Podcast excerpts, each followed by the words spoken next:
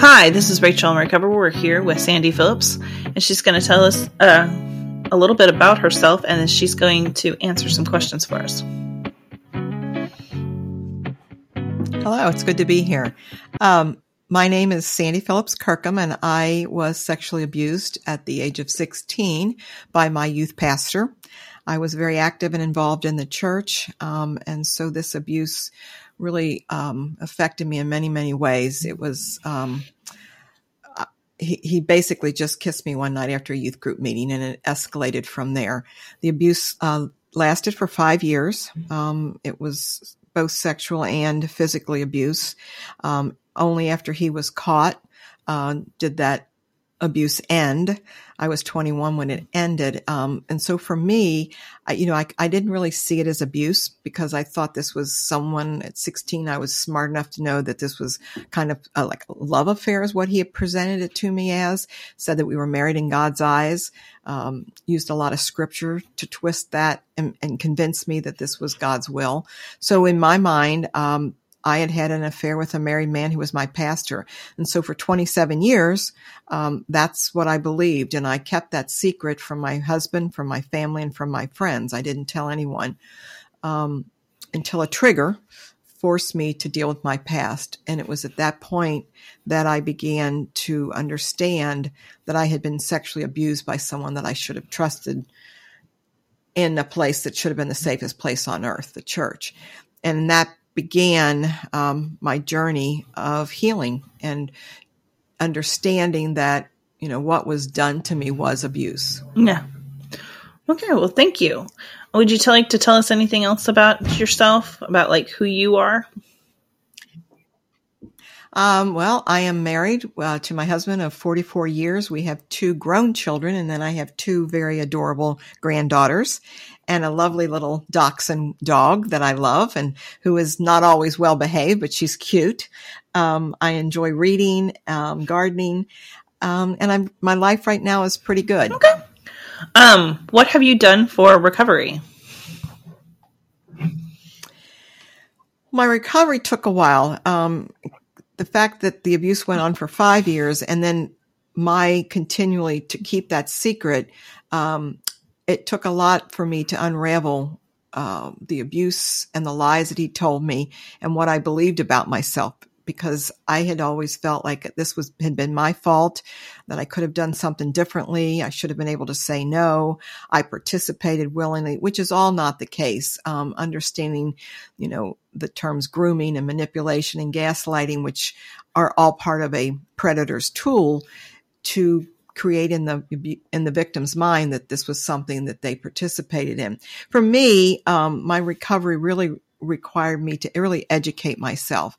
And once I could understand the terms grooming, manipulation, and gaslighting, I then understood that I was sexually abused. And that was a big step for me in my recovery. The second thing was I was able to finally tell someone and talk about my abuse to a counselor. I, I had many close friends that I was able to confide in. And I found it interesting when I would tell my story that telling it once or twice wasn't enough. Um, I had to kind of keep telling that story over and over again so that I could really believe that I was sexually abused and that I could convince myself that this wasn't my fault. Um, so it was education, it was talking to my counselor and to friends that I felt the healing um, was a it, it, was a part that it started my healing process. Both of those okay. things. Um, what have you seen help with other people's recovery similar to yours? It, some of the same things, basically, that that I, I, find in talking with victims, convincing them that it wasn't their fault. Um, victims carry a lot of guilt because we can always look back and it doesn't, you know, I was a little bit older, but even young children of seven or eight will say, you know, mommy always said I should say no and I didn't say no. Victims carry a lot of guilt in the sense, the feeling that they could have done something to stop it. And when reality, when trauma hits you, your brain has to moment to freeze. It, it, it, has to be able to cope. And the only way sometimes we can cope when we're being traumatized is to freeze, ignore what's happening, or we justify in some way the way it's happening. And then we take on that blame. So for, for victims, when I counsel them, I, I try to tell them you have to start with this was not your fault. And again, I encourage them to talk to someone to make sure that they have a safe person that they can tell their story to without being judged. Um, I think a lot of victims who've been um, abused by clergy also have a difficult time um, going back to church or trusting clergy. And I see both sides of it. I see some victims whose faith becomes stronger, and then I see some who will never return to the church.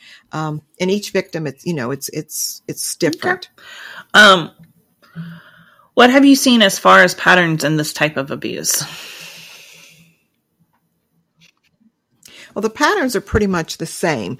Um, predators need to, to pick a target. They look for someone who is vulnerable, whether it be by their, simply their age or someone, a child who's being bullied. They come from a dysfunctional home, a child who seems to be emotionally needy. They, they target their victims. And, and, and that's true with adult men and women as well.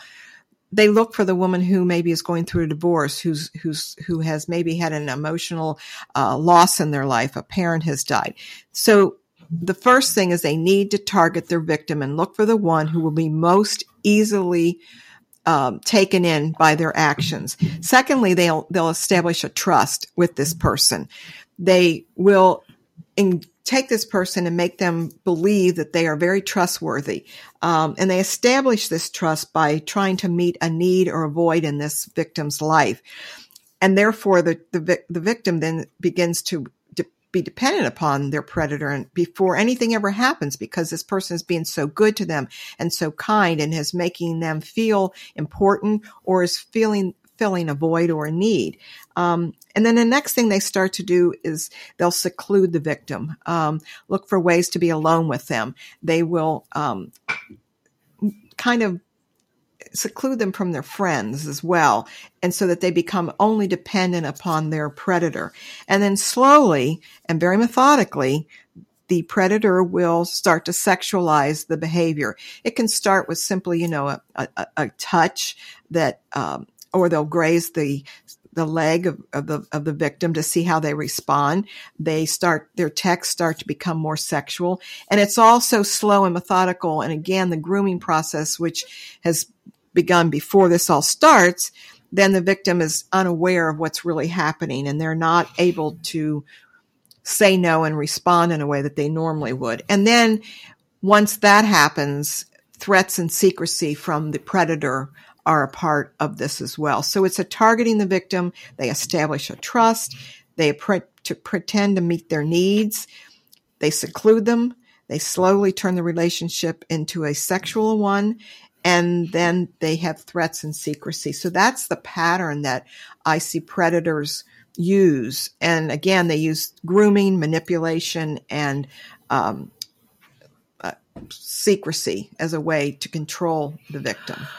Okay. Um, how has this impacted your community? Well, you know, for 27 years, I kept a secret and I worried that someone would find out about my past. Someone would learn that I'd had this affair with a married man who was my pastor. I was fearful, you know, I was uh, kicked out of the church because they blamed me for the behavior of this man.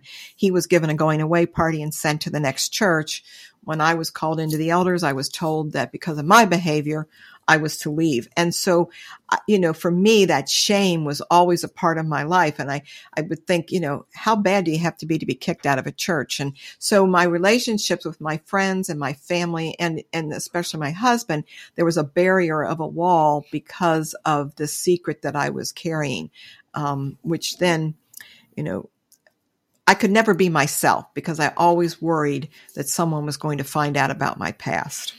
That's disheartening. It was very difficult because I was always protecting this secret and worrying that someone would find out. And through the years, I would have triggers that would give me anxiety levels and I would have to pretend that nothing was wrong when inside I was about to explode. Um, there were several um, incidences in my book where I described this that I had to pretend that I was feeling okay when I was breaking out into a sweat or, you know, I was so worried that someone would recognize this anxiety in me and, and wonder what was wrong. And then what would I tell them? So it, it was a very, um, difficult 27 years. And, and what I found about the secret was, you know, secrets only and heighten the anxiety because you're always on high alert as worrying that someone's going to find out about your past. Most definitely. Um, how did this impact your dating life? Well, at the time of the abuse, uh, because I was only 16 and it went on for five years, that became a problem because people would wonder why I wasn't dating. So my abuser would set up um, dates for me and then would tell me, okay, that's long enough. You need to stop seeing this person. So that made it extremely difficult for me to have any kind of a normal social life during this time of abuse. And he was very controlling. He controlled what I wore, where I could go, who I could see, what movies I could see. Um, I was in a trap and I felt like I was in a black hole with no way out. So when he would arrange these dates, I just would go on these dates at, at whenever he requested or demanded. And then when he decided it was time for it to be over, then he told me I was to end it. Um, and that pattern happened over that course of five years. Um, after the abuse ended, um, I was in a point of so low self esteem. I didn't think I was worthy of love. And so um, I was very promiscuous um, in my dating life. Um, and so that was the aftermath of his abuse. That's that's horrendous. Um, wow, I've never heard. I mean, I think it's you know, I I yeah, I think um, a lot of victims will tell you that uh, one of the things that you know, I think a lot of prep. Uh, predators do and perpetrators do is they at least mine did was to tell me you know i was not worthy of being loved by anyone else uh, i was no longer a virgin which you know in the church that's promoted as being beginning and end all. So once you lose your virginity, you're not as pure. So he was very um, adamant about telling me over and over that I was not worthy of being loved by anyone else. And so I began to believe that. Um, that's gaslighting. That is pure gaslighting. And so when the abuse ended, I truly didn't feel like I would be worthy of being loved by anyone. And so for me, um, the only way that I could feel like I could get the attention of someone or make them think that I was any good was to be more of a sexual being to them instead of a person who was interested in actually dating. Yeah. No, that's. I don't know if you've read Allender's book, um, The Wounded Heart, Healing or Healing of the Wounded Heart. I have. Yeah. I have. So I guess, yeah. A lot of us, I think, go either the party girl or the you know, being promiscuous is definitely one of the routes, or don't touch me at all. Those are kind of the two extremes we tend to. Right. Exactly. Um, how has this impacted your marriage? Well, I was fortunate enough to meet someone who um, really did care about me in the beginning and really um, didn't take me down that path of promiscuous behavior. Um, he was just this wonderful person um, that saw me for who I was, and so I I fell in love with him, and he fell in love with me, and we got married, and and life was wonderful, except for this secret that I was keeping from him, and so. Sexually, it didn't affect my marriage as much as most people might think, um, because he was a loving, caring individual, and the lie that I'd been told that no one else would ever love me uh, was now proven to be wrong. And I hung on to that. And so, but the problem was keeping that secret from him, I think creates a barrier. Um, and so that part of it was difficult, um, always fearing that he would find out. And I had no reason to be afraid. He was, I, I knew that he would respond only in a caring, loving way but again, keep in mind, I'm thinking I've had an affair with a married man who was the pastor. So in my mind, that would be something to share with him would be devastating for him to learn. Uh, when I did finally tell him about the abuse, I was able to express it in a way that this was, I was sexually abused at the age of 16 by my youth pastor. And there was never any judgment. There was never, you know, my concern was, well, would he wonder why I didn't tell him all these years later? Would he see me different sexually? I mean, all of those fears were unfounded. Um, but that's that's again an indication of someone who's been abused because we cannot see through the lies we've been told over the years. Um, and because I've been thrown out of the church, I saw the response of people when they found out. So, you know, for me, I, I, didn't want to have to go through that judgment again, even though I knew that wouldn't come from my husband. It's a fear that lived in my mind and in my heart for 27 years. I, I will tell you, I, I never let the words don't ever tell leave my mind. I always heard that in the back of my mind from that my abuser. The words don't ever tell and no one will ever believe you was always a part of me. And that's it certainly guided my life and how I responded to wanting not anyone to know. Fair enough. How has this impacted your parenting?